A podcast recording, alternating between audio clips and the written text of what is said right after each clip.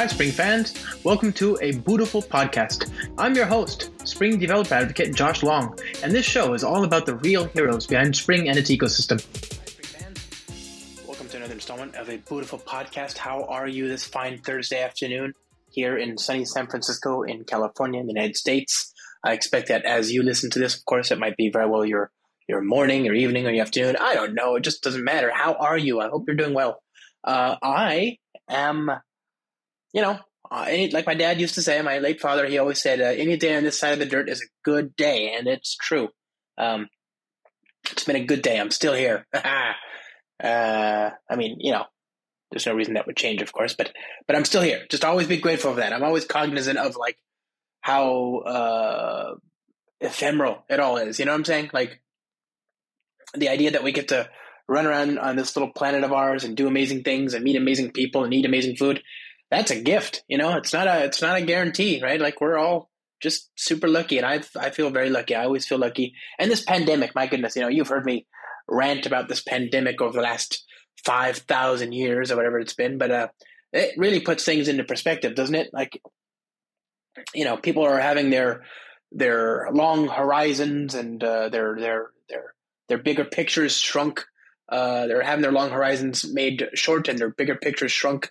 Just inadvertently. You know, they walk into an elevator and somebody coughs, and then the next thing you know, they're in a ventilator. You know, it's just it can all go so quick. So I always feel glad uh, when I get to talk to you all. I'm feeling like um, uh, you know, my life is is just really better than uh, it. You know, I have any right to expect, obviously. So I'm grateful for you all. I'm grateful for all the nice messages you, you all send me and for the um uh, kind uh, words about the show itself. And uh, so I'm I'm just just wanted to put that out there. I'm cognizant of all that today on this fine Thursday. Um, I had some music playing. I actually started recording this while I was listening to music, and um, and um, I I, I, I, well, I had to redo it, didn't I? I had to shut down the music and start again because I don't want music in the background uh, of my recording. But that's where I am in my headspace. I'm just so happy you know, I was just jamming to the music, writing some code, and I was like, oh, okay, I gotta, I gotta get this recording out the door. Uh, and, and, you know, things are great now. Things are going to be even better soon. I can't wait. I'm going to be getting on planes again. Um, I'm not really. I'm a little bit nervous about it, if I'm honest. But, but um, if it works, if I pull this stunt off, then I'll be able to visit several countries within the span of a month or so. So that's exciting. Uh, I was just thinking about that yesterday. I, I've gone from three flights total since March of 2020, and then I'll have like 10 by the end of, uh, or by the middle of June. You know, it's crazy. It's it, it kind of, if, if it rains, it pours. And by the, by the by, I'm not by any stretch striving to, um, um, I'm not by any stretch try, striving to um, achieve the same insane levels of travel that I had prior to the pandemic. I'm just I'm just excited, you know, just excited to see people, uh, albeit socially distantly, uh, and uh, with all precautions, due precautions taken, of course. But uh, yeah, yeah, I'm just this is good, good stuff. Um, I'll be in Spring IO in Barcelona, Spain. I'll be in Devoxx UK before that. I'll be in Toronto for the SpringOne Tour Toronto event. Um, I think I'm going. You know, I'll be talking to people there. I'm going to uh, JNation, Lisbon, you know, Lisbon, Portugal. I'll be there for JNation. Uh, uh, and then, you know, this is all out of order. I'm just trying to remember these different events. Uh, and there's other stuff. I, oh, we are developers in Berlin, I think. I'm supposed to go to that one as well. So there's just a lot of stuff happening. And I, I'm looking forward to meeting y'all and, you know, chatting safely from a distance and being able to do uh, my ridiculous uh, brand of uh, live performances for y'all. And um, just excited. So thanks for that. Thanks for supporting us. And uh, uh, it's good stuff. Good stuff coming. Really exciting. I'm going to be, like I said, lots of masks, lots of masks, but um, it'll be good. I um, you know, I, I I've missed people. I really have. I've missed a lot of people, and so um, you know, I uh, today's guest is somebody I've missed. You know, um, and we'll talk about that in just a second. But I, I was really excited to catch up with today's guest. Uh, I've been heads down the last, uh, you know, the last year uh, working on two different things. I've been trying to follow the amazing deluge of good stuff coming out of the uh, Spring Native teams and the Spring for GraphQL teams. And uh, Spring for GraphQL is just a, a, masterpiece, right? We we already had uh, uh, Andreas Marek on the show. He's a uh, uh, the founder of the GraphQL Java project, and that is the in, that is in turn the underpinnings of the Spring for GraphQL project, the native integration for Spring ecosystem development uh, for GraphQL, and it's just it gets better and better. That I mean, obviously GraphQL Java is as mature and stable and robust and performant uh, as things get out there, uh, but now this component model on top of it that we've built is just really you know a beautiful thing, magnificent thing.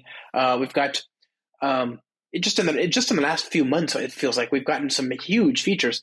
Uh, first of all, at batch mapping, which is an annotation that you can use to batch all the relationship queries. So instead of saying, you know, for each customer, go and get each account, you know, n times, getting you the n plus one problem, you can just get all the accounts for all the customers in one fell swoop.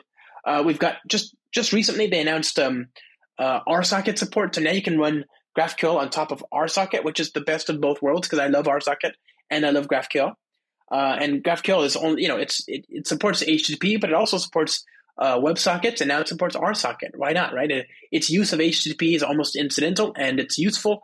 Um, uh, it's useful if uh, you don't think of it as an HTTP technology. It's not. It's a way to ex- explore and express data.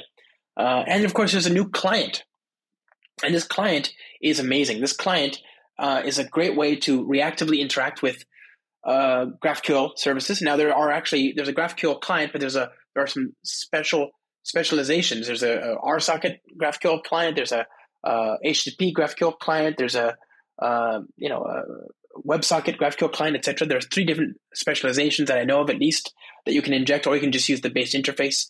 Um, and they have you know some special uh, specialized behavior for each of those protocols, those little uh, you know transports.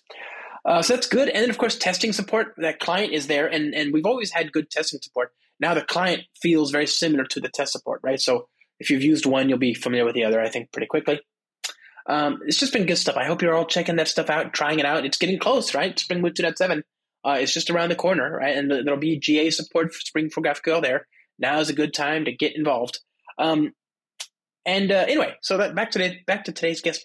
I I, I was I've been a big fan, huge fan of Simon Ritter, whose Twitter handle is at Speak Java for for years, right? And uh, just because he's a mad scientist and he creates these joyful, deliriously fun demos that just make you just spark your imagination. They just make you realize, my gosh, you know what uh, what I couldn't do uh, with Java. It must be there must be nothing. You know, it just I could do anything with Java. It's just such a vibrant and rich and amazing ecosystem.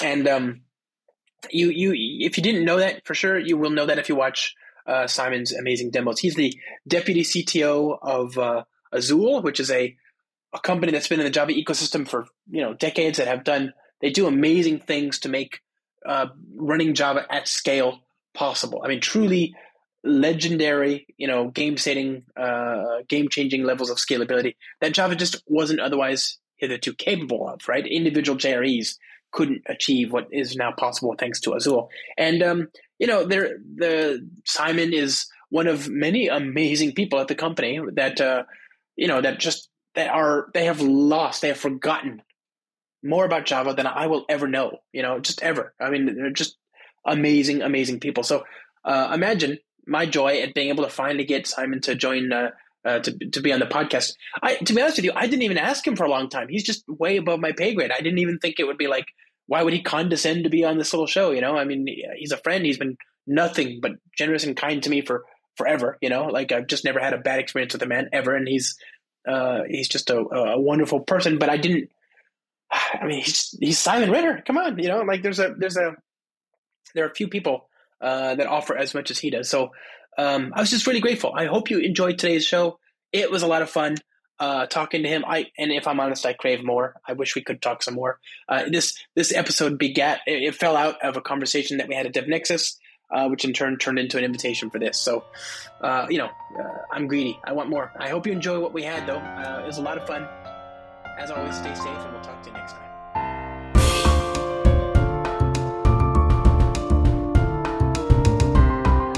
I cannot tell you how long I've wanted to have this conversation with you or just any conversation with you. It's been and and then I finally got a chance to to to start to have one with you. Just a, a, a you know thousands and thousands and thousands of uh, of minutes ago. You know, like yes. not not too long ago, we were in uh, sunny Atlanta, Georgia, which is uh, a nice place to go if you want to be in Atlanta, Georgia. You know, so mm-hmm. uh, and then we were at that DevNexus show, which is great, right? That's a that's a good one. Um, it, it's definitely the. I think that's the the best one in the US. Uh, I yeah. mean, you know, Java one Except was great. Spring one. Oh, Spring, Spring One, yes, one. yes, must must mention Spring One, yes, which I have but been I see to what you're saying. several times. Yeah, but, as a general, general development purpose, conference. Yes, I 100 percent agree. It's great. Yeah. Um, that is a good show. Yeah. So, so, so DevNexus is great. I mean, just you know, and it's deservedly so. That's the thing. It started from nothing.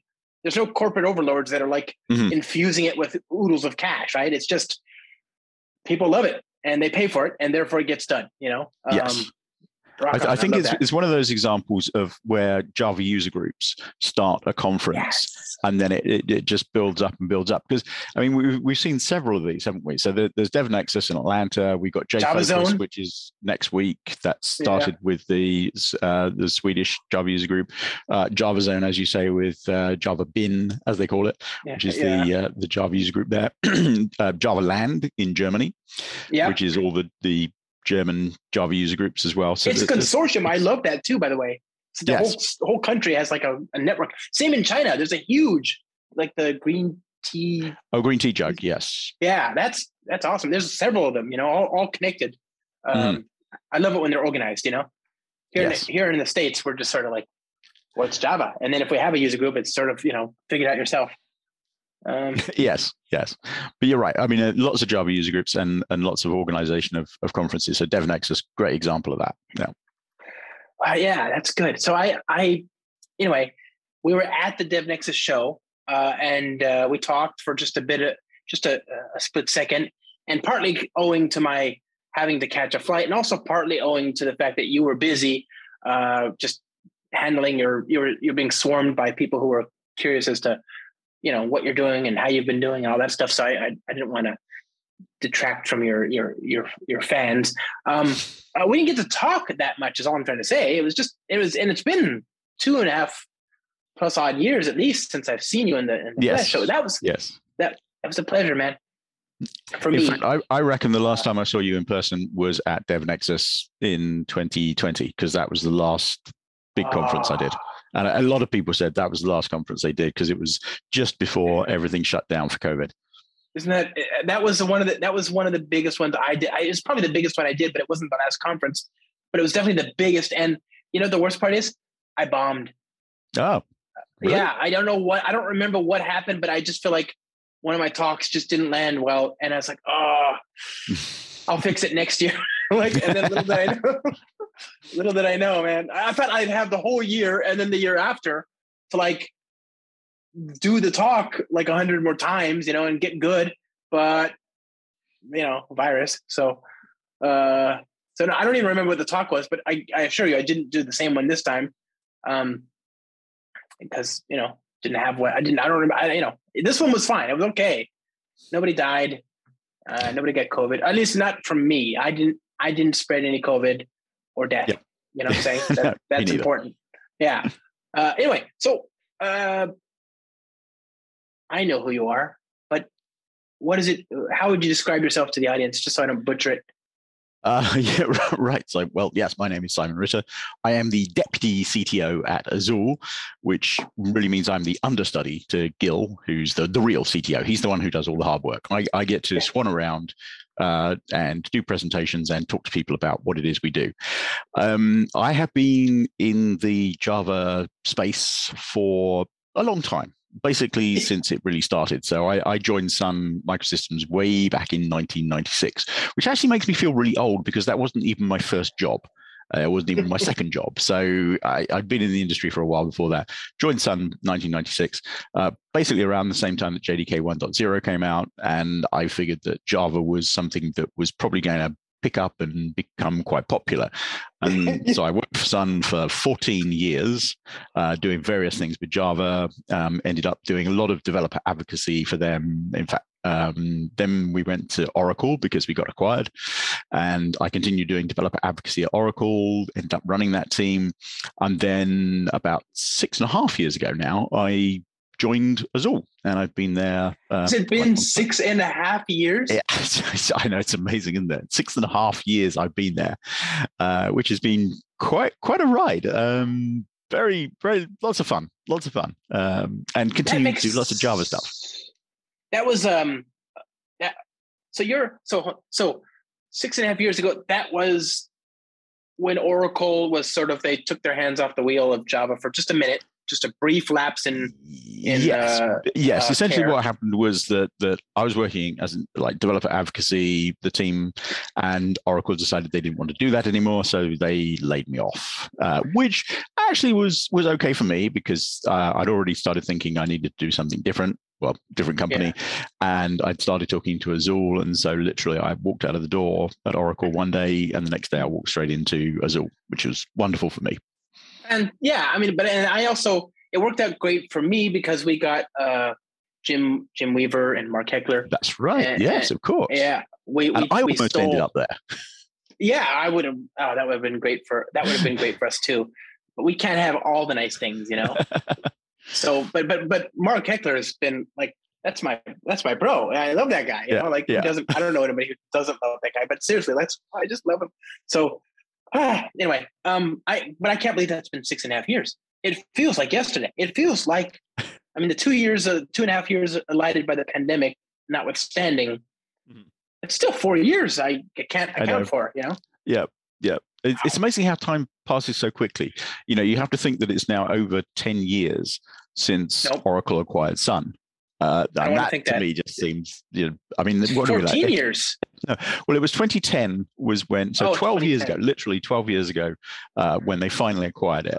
And it was around this time, 13 years ago, because it was 2009, when they actually announced the the deal. So it was April, I remember, um, yeah. when they announced that. So it's That's literally 13 years ago that they announced they were buying Sun. That seems that very is, hard to believe as well. That is very, very hard to believe. And the sort of the open I, to me open source java is still weird. I haven't quite put my hands around that. Like i just can't you know it's i know it happened in like what 2005 or whatever so yeah. seven i, six, I have got to say I, I think that the open sourcing of Java has worked really, really well. And I have to, you know, I have to take my hat off to Oracle in terms yeah. of the way that they've handled it and the way that they've changed things. In terms of the OpenJDK, I, I really like what they've done. This six month release cadence for the, the yeah. JDK, time based rather than feature related, re, feature related. Um, I think that that has been really good for moving Java forward more quickly. I mean, we've seen lots of language features coming in, we've seen lots of APIs and so on.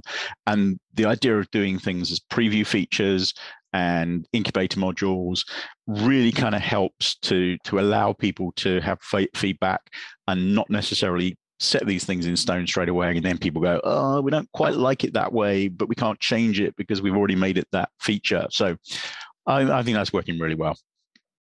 So i mean you and i talked i, I think this is a thing that you and i and uh, dr subramaniam uh, and there's there's a few of us i know that are very happy to just sit there and gush about how much we appreciate what Java has turned into, mm-hmm. uh, you know, at length. Uh, it's just been, yeah, you and I 100%. I actually tweeted about that the other day. Mm-hmm. I just, I just ran, I try to. That's right. Yeah. Yeah. I saw your tweet. I try to be yeah. grateful about, I try to be mm-hmm. grateful because it's so easy to disparage Oracle, but you got to remember they did us all a huge solid by being great to the Java community, you know, except for that brief moment where they took the hand off the wheel, of course. Um, I mean, mistakes were made, but it turned out okay for you at least. And Mark yes. didn't seem too upset. Um, no, no. Like it definitely worked out better for me. Let's put it that way. I got, you know, I got some, I got a friend. Uh, but yeah, no, I, they've been great to the Java, really, really great to Java. And it's free. I can't believe I don't have to pay anything for this. It's crazy good. It's like I, I, think that's the other thing that, that has really kind of come out. Um, okay, so there was the change to the six month release cadence, but the, the other thing, Oracle changing their licensing terms, what that has led to is a proliferation of distributions. And we've seen this in the way that you know it's it's much more like Linux now. And I, I use Linux as an analogy when I talk about Java because people, a lot of people don't really quite understand OpenJDK. They say, "Oh yeah, we're just running OpenJDK." Well, no, you're not quite. You're you're running a build of OpenJDK because OpenJDK right. is the source code, and you need somebody to build it and make a distribution of it. And so yes, um, you know, so we, we have the OpenJDK, and then lots of people now are making builds of it. And as you say, you know, there are free builds like the Zulu build that we do from Azul. There's you know builds from Amazon. You've got builds from Microsoft. I mean that that one just kind of like for somebody who's been, yeah, exactly. You know, uh, again, that's one of those companies that, if if I think back to the early days of Java and the the kind of fractious relationship that we had with uh, Microsoft, and even the lawsuit between Sun and Microsoft that got settled, you know, Microsoft ended paying ended up paying Microsoft 1.9 billion dollars, um, and now Microsoft are very much embraced Java in a very friendly way. They they contribute to the OpenJDK. They have their own distribution that they provide for the Azure cloud. They, you know, make that available outside of the Azure cloud as well if you want to use it. Um, so yeah, we've we've seen a proliferation of distributions, both free and also with commercial support. So if you if you're looking for something where you need that level of confidence, you know, if, if something goes wrong, you've got somebody to ring, then you can get that. So you know, at Azul, I'm going to say it, you know, we do that. So if you're looking for commercially supported Java, then we can provide that to you at a very reasonable cost. Let's talk about that in a second because I do want to get to that. And by sure. the way, we had uh, we had uh, Gil Tene, who you know our uh-huh. friend. Uh-huh. Yes, Gil, the real CTO. Yeah, well, the the yeah, let's just say the first CTO. There you go. The the you know the current CTO. I he's uh you know he's he's like you. He's just one of those figures that you can't. Yeah. If you're in the Java ecosystem, you're going to bump into to Gil Tene and Simon Ritter. It's just a fact. And by the way, you are one. You know, I I've told you this before in confidence, and I've told other people, but I'll just say it now to you publicly. Your your presentations have always been the stuff of legend. I have loved your work for decades, and I, I remember watching your. You know, you've just done weird stuff with like cars and you know yeah. like was there like a nintendo no a wii like yes a, a wii yes yes i, I, yeah. Uh, I when i was at sun i was so lucky and and even yeah. oracle as well i was so lucky to be in a position where we were trying to promote java and i, I had complete freedom to do basically whatever i wanted to do if you best. could use yeah if you could use java for it they they wanted us to do it. And so, as you say, I ended up uh, putting uh, Raspberry Pis in my car and connecting them to the CAN bus and using Java to do that and connecting to sensors and stuff like that. I did a, a thing with the Wii Remote where I actually used the Wii Remote um, rather than holding it, mounting that on a projector and then having a screen which had some LED um, some infrared LEDs on it, and then you could move the screen, and it would actually uh, detect where the screen was so it could project something onto it and even if you moved it. Um, that, that used JavaFX as well which was was a lot of fun. I did a multi-touch screen that i built uh, again using java and JavaFX um, even the, the one of the things actually i wonder if i've got it here. And just grab this because actually i've dug this out so I don't know if we can see this. Now, let me, let me turn uh, the background off. Green screens. Yeah, let, let, me let me just turn the background off because then it'll make life easier. Where are we? And remember, this is an audio podcast. We got to describe what all. Oh, okay. Oh, okay. Which guess I won't show. It's an audio podcast, right? So my blackjack playing Lego robot. what? That is a sentence I did not expect to hear. I'm yeah, this, this is one of the very early ones I did. I, I, actually I actually got to play with Lego at work. Uh, it was fantastic. so so I, I, bought the Mindstorm system, and I, oh, I wow. a, a, very very small implementation of Java that would run on that called Lejos or Lejos Lejos, um, 32 kilobytes. Okay, so 32 kilobytes, an implementation of Java. Okay, it didn't have garbage collection, didn't have you know too many libraries, but but it actually ran Java bytecodes. Um, and so I wrote this this thing, uh, built this thing which would actually play blackjack, and it used voice recognition, it used voice synthesis. Uh, I used JMF, which is the Java Media Framework, to connect yeah. to the webcam, and then it was detecting which card was actually going to be dealt and doing recognition on that. This was before the, the times of like machine learning and all that kind of stuff.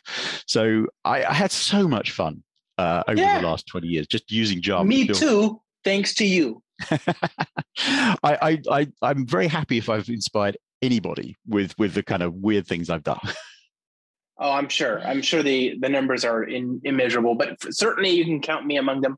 Uh, I'm just a huge fan. Obviously, I'm a big fan. Um, you know, so thank you for that. So okay, so then so all that great stuff, and and you're you know obviously that's why we that's why I approached you. I was hoping you'd make, join us because we you know everybody loves uh, Simon Ritter, and you've just done really great stuff.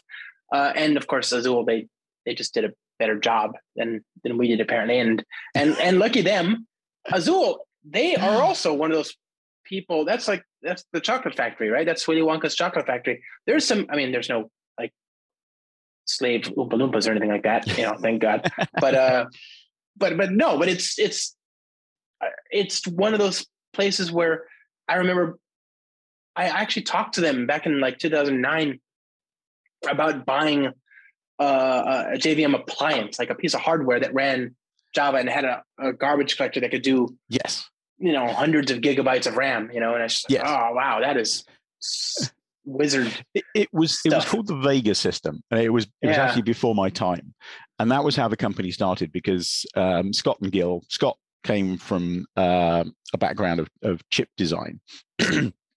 And so what they actually did was they they actually designed their own chips and and had them manufactured, which were massive multi-core processors, which back in 2005 2004 when when they did this was was just a moment. you just said somebody had their own chips designed and manufactured and then just moved on. And yeah. i just wanted to just sit in that moment for a second. I mean you know just one does not simply just manufacture their own chips. It's, it's well, we're, the, we're not even you, there you outsource that to somebody else's fab. Uh, so you, okay. You say, okay, I design it, and then you send it to somebody's fab, and they, they actually manufacture it. And what they discovered was that this was great for solving the problem of garbage collection, but it was not really a sort of cost-effective solution, especially as processor design continued to evolve, and we saw faster and faster processors, more cores in processors, and things like that. So they they then did a pivot and switched to the idea of a software solution, which is where the idea of C4 came from. C4 being the continuous concurrent compacting collector.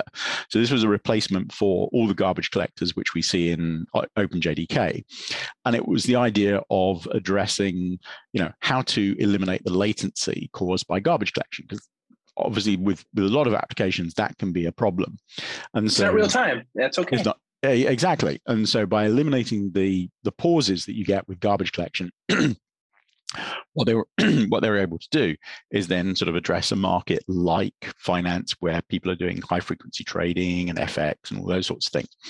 And it's sort of evolved from there into, as you say, you know, we we we got this sort of chocolate factory where we we just look at what can we do that's different and we looked around and we said okay let's let's work on JIT compilation so now oh, let's yeah. take LLVM, which is you know back end of a compiler designed to produce heavily optimized code, typically for C and C++, but other languages as well. And how can we integrate that into the JVM as a JIT compiler rather than a static AOT compiler? So we did that. Wait, so you've got a LLVM backend for the JIT. So yes, is that Yes. Okay. So so we replaced C2 the C2 JIT compiler ah. in OpenJDK with what we call Falcon, which is essentially LLVM. I have questions. Sure. Can because LLVM has a WebAssembly target. Right. I I must admit I don't think we've tried that. We Come we on. rely on it for the for the compilation into native code for the particular platform that we we're running on. But eh, yeah, maybe that's something we should look at. maybe because that I mean, then you could run your, your I mean, there's no garbage collection or objects in WebAssembly, but if anybody can get around that, mm. it's Azul. uh, anyway, carry I'm, on. I'm sure if I spoke to Gil about this, you go, oh no, no, no, no, no. but anyway. I, but then he would make it work because he's he's like you. He's just yes. amazing. So, anyway, so yeah, on, I'm sorry. So, so we did we did the the idea of how can we improve compilation so get better throughput for our JVM. And then the other thing we looked at was startup time, because of course the one of the other issues with with Java is, and especially if you're going into a microservices environment, is the time it takes to get from interpreted mode through to your heavily optimized compiled code. Warm up Yeah. time of your Java application. And what we we initially did with that was we looked at okay, how can you take a running application and then record something about its current state so that we could reuse that when you started up the application. And we can do profiles, which are called ReadyNow. And that means that when you start the application up again, you already know which methods you want to compile. You can even base it on the profiling information that we had before. We can take a snapshot of compiled code. If we need to, we can re or if we are able to, we can reuse compiled methods from the the stash that we've got. So we can we can definitely improve like startup time that way. Uh, and that was like kind of the next level. But there are other things that we're doing which are again really kind of interesting. So the latest thing that we're, we're doing at the moment is what we call the cloud native compiler. Because if you're running in the cloud, suddenly you can take advantage of all that connectivity. You can take advantage of the fact that you're running in an environment where you've got lots of resources that you can draw on in a dynamic way and you can connect things. So as we run everything as a service, why not take the JIT compiler and separate it from the JVM and make it into a central service? That way, when you've got lots of JVM instances all running the same thing, rather than all having to do the same work of analyzing which methods to compile, compiling those methods, let's put it in a centralized service. That way, Oh. when one JVM starts up, it, it can compile, have the centralized service compile that code. Time when you start up the next service, of course, you've already got that code compiled, so you don't have to redo it again. So now you just pass it back to the new instance of that microservice or application, and it's already got that code to go. And we can do all sorts of magic things with um, taking speculative optimizations, packaging them with code. So we know this method is compiled with these speculative optimizations. The same method is compiled with different set of speculative optimizations. And then depending on which application you're running, you, you provide that method based on the profile and all sorts of things like that. So that that kind of thing to me is, is really kind of cool because what we're doing is addressing the, the warm-up time, but also reducing the CPU load on those applications. You get faster code while also taking less resources, which is oh, that's Precisely. And in a cloud That's right. environment, resources cost money. So if you can reduce the resources, you can reduce the cost. They literally, yeah. I mean, that's you. It, there, you can actually connect despite code cost you money. That's crazy. Mm, Uh, wow, that's But we're actually going even further than that. So, so Okay. there's another thing that we're working on, which is still a sort of bit of research project. Um, same idea as so. So ReadyNow, like I said, is where you run your application. You take a profile, which is sort of compile methods, um, you know, classes loaded and stuff like that. But it doesn't include any state about the application. So if you've got like a you know load of stuff that you need to read in to process, then none of that is remembered. So the other thing that we've been working on is, is the, the wonderfully named Java on CRaC. I've heard Um, about this. might need to have a little think about this. And this was actually what I was presenting about at DevNexus uh, the other week. And CRAC stands for Coordinated Restore at Checkpoint. And Right. if you know a little bit about Linux, there's a thing in Linux called CRIU, which is Coordinated Restore in User Space. The idea behind that is that you can basically run an application and then pause it where you take a snapshot of all the state of that application. So registers, your stack, all of the memory that's associated with that. Take a copy of it, and then at some time later, you just essentially restart that application by you know starting up a, an application, starting up a processor, and, and reading all the information. Off you go. So what we said is, okay, can we take that to the Java level and make it a bit more clever? Because CRIU just really sort of stops things and then restarts them. And we said, okay, so we'll introduce a very small API so that the, the application knows that it's going to pause. So you run your application, you decide, okay, I want to take a snapshot. So a method gets called that says, right, we're going to take a snapshot. That way, if you've got any open files or network connections, you can close those down carefully. And then when you start up again, method gets called. So your application knows that it's just being restarted from a snapshot. And it says, right, I need to open these files again. I need to reestablish this network connection, do it all in a very coordinated and tidy way so that the application can continue exactly from where it was when it started off. And potentially you could do that for multiple times. So you could have multiple instances of the same application. Now, Spring Boot. Let's let's talk a little bit about Spring here. I, I can bring Go Spring on. the equation here. So we we did a proof of concept with this, and we ran a Spring Boot application. And on the machine that we ran it on, it took four seconds to start up the Java virtual machine to get to the point where we could do a first uh, transaction processing first transaction. On using CRaC, so we, we ran the application, did a pause, restarted it from the checkpoint. How long do you think it took to get to run the first transaction? So four seconds was what it was on just cold start. What do you think it was with CRaC? Uh, gosh, uh, I would. I'm feeling lucky. How about a second? 40 milliseconds. So two orders of magnitude faster. Yikes! I was so, I was off by 960. So it it it has uh, it's not finished yet. Um, there, there's still some some rough edges that need to be worked on, but it is an OpenJDK project. So we we contributed this. We asked um, the OpenJDK community if we could make this project in there. We've, we've actually submitted it. It has a repo. You can go and have a look at it. It's all open source. Um, there's details of the results that we've done with our proof of concept. You even got all the stuff that you need in on the, the GitHub uh, to actually reproduce this. So if you want to run it on your own Spring Boot application, then you could try it on there. Like I say, it's not production ready yet, but certainly something that people might want to try because you can get yeah. really fast startup on this stuff. And so this proof of concept is is part of OpenJDK, but can I try it out on Azul? You can. Um, yeah. Um, so it, it's it's basically just using OpenJDK at the moment, and there, there, like I say, we have a a build or there's a repo where you can have a look at. I think we might actually. Yeah, I'm pretty sure we've got some some builds you can download for that as well. That's amazing. That's and I actually Gil and I talked about this a couple years ago, actually, uh, in person. That's how I know it must have been a few years ago.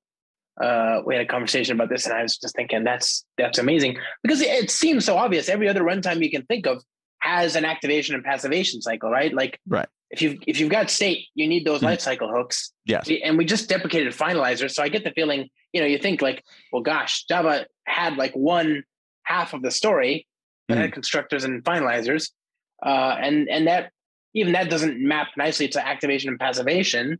Mm. Applets had this, EJBs had this, you know, like uh, just in Spring, of course, it has a life cycle. The container has yeah. a start and a stop and all that. It just seems such like such a natural idea.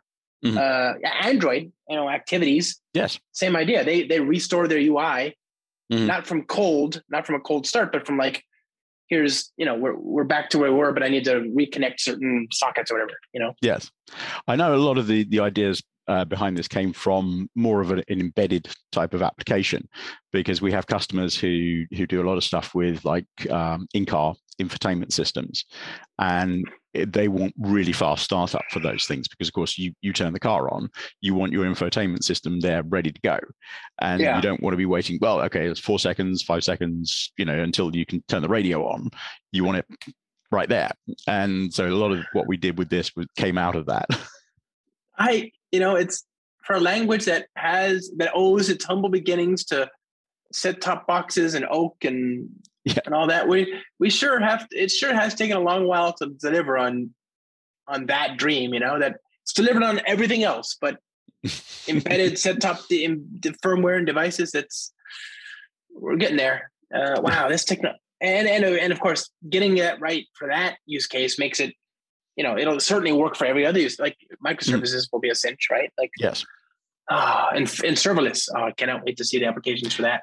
Exactly. Yes. You see, serverless would be would be a, a, perfect example of that because you could start up and you'd have that state available, you know, straight away. And you've also got because you you you could run it as a sort of longer running service potentially yeah. to get that optimization of the code and then run it for short periods of time with the optimizations built in. Yeah. We just need to get some cloud uh, infrastructure that charges per request as opposed to yeah. runtime footprint.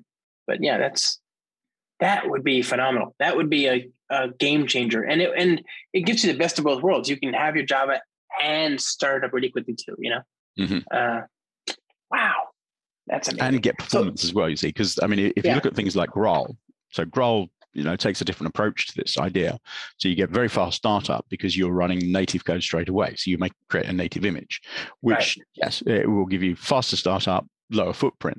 But if you want to run something for longer, the problem that you face is that with um, ahead of time compilation, um, you're never going to get the same level of optimization that you will with JIT compilation, simply because of the fact you you have a view of the running system when you compile the code. So things right. like method inlining you can do more aggressively. Things like speculative optimizations you can use much more efficiently. In fact, you know it's very difficult to use speculative optimizations on ahead of time compilation unless sure. you're doing profile guided optimization. But you know, so so Graal is great um, and does give you fast startup and, and native code. But what we're looking at is how can you get that fast startup and get that high level of optimization that you would get with a normal JVM. Wow, that's a that's amazing. Yeah, and and also I you don't have to give up your. I mean, Graal it works if you can feed it the configuration to make it work, right? But Java has, I mean, I, I, I do like GraalVM's native. When we talk about GraalVM, in this instance, we're talking about the native image compiler. Yes. yes. Because GraalVM, in the broadest sense, is a hotspot replacement, right? Um, yeah, it runs on top of OpenJDK. So, uh, yeah. you know, so if, if you're not running the native image, you're essentially just running Java code on top of the JVM. Um, it's a little bit different, but but the but the big advantage with Graal is native image. Yeah, so the native image bit uh, that it works, but you have to tell it about all the things mm-hmm. that might offend it, right? Yeah, like um, reflection, like reflection, which Java, you know, just is, or or loading things from jars, or yes, you know, yes. serialization. I mean, all these things are just uh, uh anathema to what the native image compiler is trying to do. I and also kind of that if I'm grateful for one thing, uh, I mean, I mean, I'm grateful for a lot of things, but if I'm grateful for one thing to come out of the whole GraalVM native image compilation discussion. It's how ridiculous the concept of compilation has become for us. I, I, I maybe it's Stockholm syndrome. I don't know. Like every other language, when you when you take source code and turn it into interpreted bytecode, mm-hmm. you don't have to compile it because that it just seems like you haven't gotten anything. Therefore, you shouldn't have to do the extra work, right?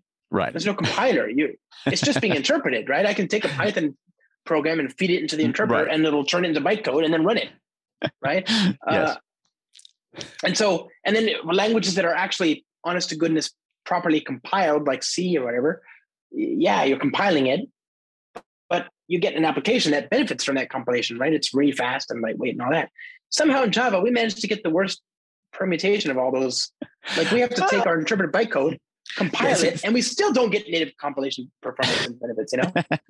yeah, see, I'd argue we get the best of both worlds rather than the worst of both oh, worlds. go on. Well, we because, yeah. okay, so so I, I get what you're saying. So th- there's an additional layer of compilation that you, so if you're running like Python code, you don't pre-compile your Python code. You just run no. it and the interpreting yes. happens at that point. But what we do by in Java is we do that that level of compilation into bytecodes first. So we, we have bytecodes. And remember, it doesn't have to be Java. It could be Scala, it could be Kotlin, you know, other languages can be compiled sure. into these bytecodes. So it gives us more benefit that way.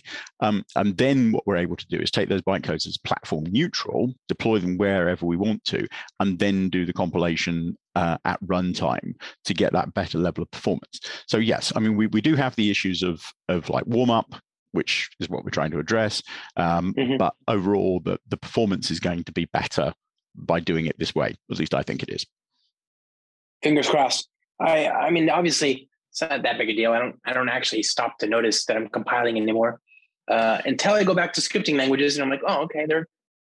I don't, I don't have to stop here. I just just source code program. Fine, whatever. It's gonna be okay. I I, I like uh, Java, and they do have now an interpreted mode, right? You can actually just feed it some source code and say yes. Java main.java.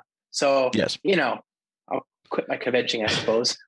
Which is really only just like you know, sort of syntactic sugar, isn't it? Because remember, if you do Java main.java, all it's really doing is running javac first and then running Java on the result of javac. So it's just combining the two steps for you. well, that's that's what I'm trying to say. That's what Python yeah. does, right? It runs right, Python yeah. C yeah and then turns it into bytecode, and then it runs that. It just seems like yes. we've gotten somehow the the worst uh, steps. And we have you know? JShell as well. So yes, oh yeah, JShell is glorious.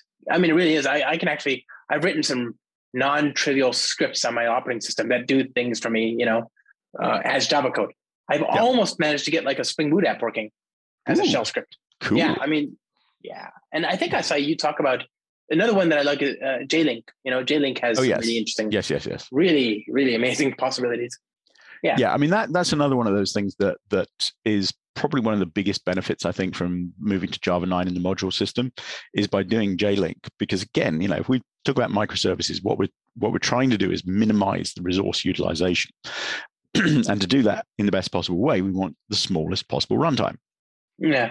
how do we do that eliminate all the stuff we don't need and jlink enables us to do that whereas before we were faced with just one big rt.jar file now Yeah. split it up into modules and we can just select which modules we need make it much smaller so jlink Yeah. very very good yeah This oh that's okay. So the um the RT is yeah. I, so okay. What I'm what I'm getting from JLink is I get a smaller, more concise, more svelte Java runtime Yeah. and uh, a more svelte uh, link path, you know, class path, because I'm o- I'm only using the things I actually use, right? yes I'm only keeping the things I use. Um, but there I have to use modules. Mhm. With GraalVM, I get Well, a yeah, you, I mean, you only have to use modules in the sense you have to use modules in the JDK, which are all there. You don't have to use modules in your application because you can Oh, leave okay. everything on the class path. And you can still use JLink because I wrote a blog about this ages ago, where as long as you know which things you need, then you build Yeah. the you, you build the runtime using JLink for the modules in your JVM. And then right. you just run your application as a bunch of jar files in the class path, still using the JLink Java runtime. So you can get the best of both worlds on that one. That is true. Um, okay, I re, I, re, I recant on that one.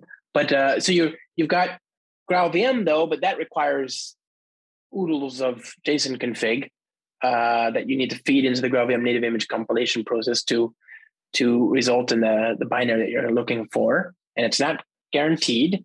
And as you say, that uh, over time, because the garbage collector is less efficient, um, you know, your throughput might not be what it was on Jerry.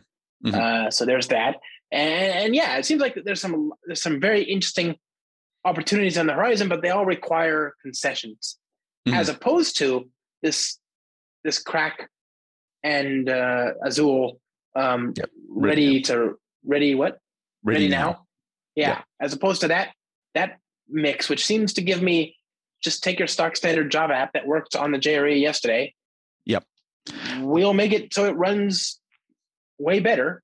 That you know. that's that's really kind of our, our entire philosophy behind this is how can we take your Java application and not change it at all? So no code changes, no recompilation of bytecodes, and make it run faster. So the important thing is we don't have to change any of your code, and you don't have to do anything special.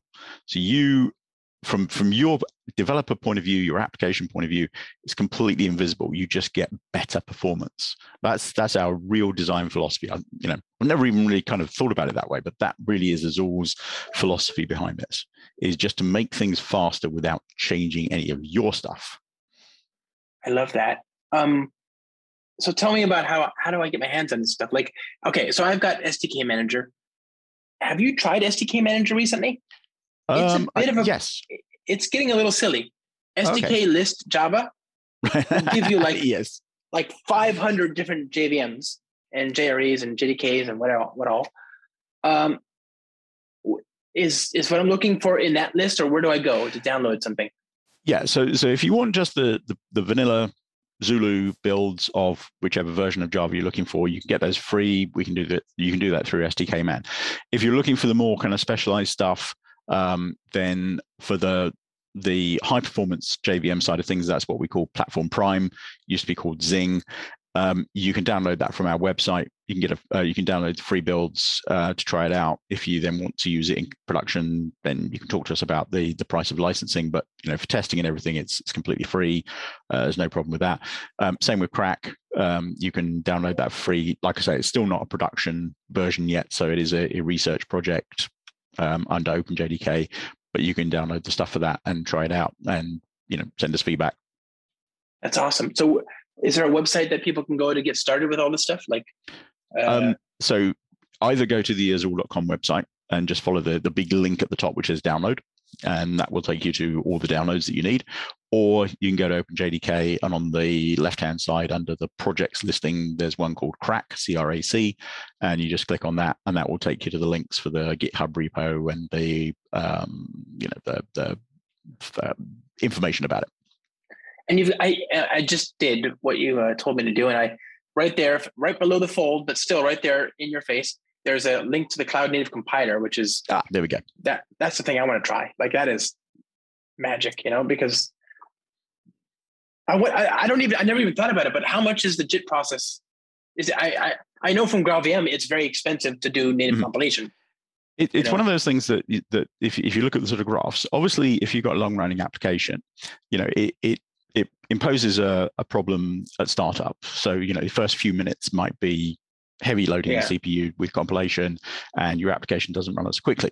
If you're going to run that application for you know days or weeks, then the first five minutes doesn't really matter too much. But like I say, if you're in a microservices environment where you want these things to spin up quickly, perform right from the word go, and then potentially only be used for a short space of time before they're then shut down because you're dynamically responding to changes in load, then this becomes much more significant. But again, even for big applications where you, you know, a trading application, for example, you want nine o'clock in the morning, boom, full speed for your application. So, you know, either you, you can start up a little bit early, go through the, the warm up phase, or you can just say, right, I need it at nine o'clock, start at nine o'clock. I and I remember so that that that warm up period is such an it's such a well understood part of the. I mean, in the way that the GIL, the global interpreter lock, is a big part of the Python eco, ecosystem, mm-hmm. right? Like you just know it's going to cause problems. Yeah. And so you you cannot exist in that community kind of oblivious to it. You just need to confront it and just it's possible to do good things with it, but it's going to be that thing you have to care about. In that same way, the startup time, that warm up time for any kind of serious Java deployment is a thing. And I, I remember even 10, 15 years ago, reading about how Google and uh, and mm-hmm. uh, Alibaba and all these companies were they they knew about that particular dynamic in the JVM where they they'd start up these applications and they would have they'd they'd exercise them. Yep. Yep. But that and, was still stochastic. You know, you don't know what you're gonna get. Exactly, because you know this is this thing that people have, have always tried to do is, is, like you said. So so start up an application before you need it, uh, run like sample workloads through it, but you're never totally replicating what you're going to get with your real workload. So there's always that kind of side to it. So yeah, yeah um, it, it's different approaches to it. I, I, I think what you're talking about is just oh, I, that's it, it's not just for Google. I mentioned those those companies because they're the ones that were big enough that they came out and talked about it. Mm-hmm. But it's it's not hard to get to a point where you can the difference between being able to respond in time or not can be your ability to get to to JIT yeah. on certain workloads. You know. Yeah, I mean, the OpenJDK has done some things to to try and look at this in the past already. So if you look at things like um, application class data sharing, that was yeah. Uh, so one area of work to improve startup time. So rather than having to load classes and go through the whole process of verification and stuff like that, um, you, you take a, a, memory image and you directly map that into your JVM when you start it up. So you've already got that stuff ready to go. Um, so that alleviates part of the problem, but it doesn't alleviate the problem with the compilation side of things. So that's what really, really we're really trying to focus on is the compilation part of this.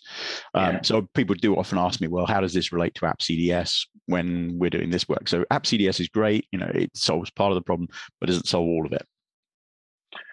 Oh, that's okay. At least it's. I mean, I'm just glad that there's a uh, these problems are solved thanks to Azul, mm. thanks to App CDS. You know that it's such a wonderful ecosystem. Um, you're a huge part of that ecosystem. You're one of the reasons I'm just glad to be here. I don't have to do a lot of work. You know, I, I get to stand on your your proverbial shoulders. Uh, I know a lot of people appreciate you and uh, and want to know more from you. Where do they go? What, what's the um? Are so, you on the internet? Yeah. Um, so obviously, my Twitter handle is Speak Java. So and you do pr- pretty straightforward. Uh, it took me ages to figure that one out when I joined Twitter, what's it like ten years ago, uh, trying to find a handle that would work. So Speak Java seems to sum up what I do in in one word. Yeah. Um, I write blogs on the Azul website, so that's um, an easy place to go if you just go to our website. And at the top, you'll find a link, a drop down link on more information or something, and you can find our blogs there. Um, various things that I write on obviously, you know, Java, lots of stuff there. Um, and I there's various webinar links that you can find from our website as well. And obviously, I do a lot of presentations at conferences. So I was at Dev, Devoxx France last week. I was at DevNexus the week before that. Um, let's see what we've got coming up. So, oh, next week is Jfokus, and then yeah. the week after is Devoxx UK. So, all good stuff. And you get around. I would, if you, uh, is there a way to get a hand, my, get your hands on a, a video of that Wii demo? That was one of the coolest things I've ever had the privilege of seeing. You know, I, I, have to, I have to have a look to see whether because uh, there might be something on YouTube. Um, I can't. I, in fact, I think there was because uh, it was part of the JavaOne keynote, the James Gosling toy show, and we did it there. So I think if you look up the JavaOne James Gosling keynote, I can't remember which year it was. It might have been 2009 gone yeah. I'm really testing my memory now. Uh, might have been 2009, might have been 2008. I can't remember, um, oh. but it, it was in in there. You're you're one of the, the mad scientists uh, that I'm just. I'm glad you work. I'm glad you're we're on the same team because I wouldn't want to be opposed to you, my friend. oh, I just had so much fun with this stuff over the years. Java is is just that's one of the things that really appeals to me about Java is that if you want to try and do something, you know, there's a library to help you out and it doesn't matter what you're trying to do, somebody yeah. will have written a library. So when I did that Wii stuff, somebody had written a Bluetooth library that enabled yep. me to talk to Bluetooth. I had to fiddle around with it a bit, but but that was one big bit. So I had Bluetooth, Huge. and and yeah. then somebody had written a, a. I think there was even a Wii library that somebody had written that I could connect to it and, and interpret the stuff from there. And then it was JavaFX. So there was like fantastic set of libraries there. And right with the the Lego robot, like I said, you had JMF, which was okay, it's, it's ages old now, but it still works.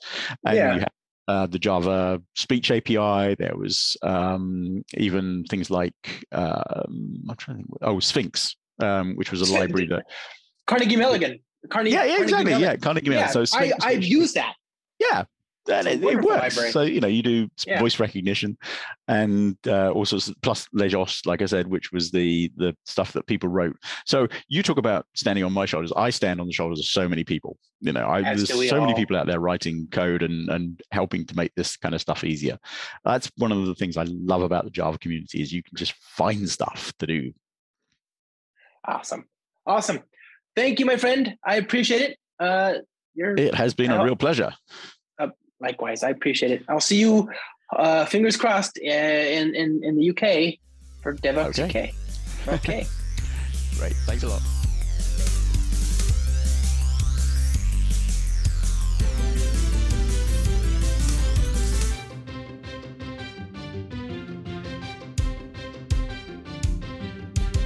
A Bootiful Podcast is produced by me, Josh Long.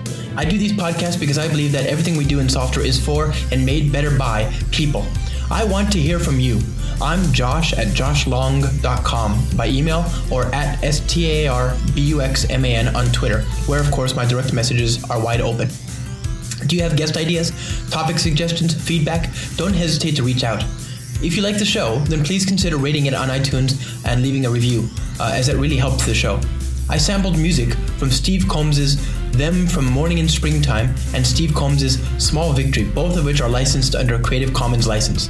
I'm trying to hire production assistants to make the production of this podcast easier. I want to make sure that we can add things like show notes and transcripts and, and just generally do more. If you would like to advertise on the show, then please reach out to me. Uh, and if you can't uh, or don't want to advertise but would like to otherwise support the show, then please consider supporting me at patreon.com, P A T R E O N.com forward slash Josh Long for as low as $4 a month. Thanks again. No harm came to any seasons in the making of this podcast.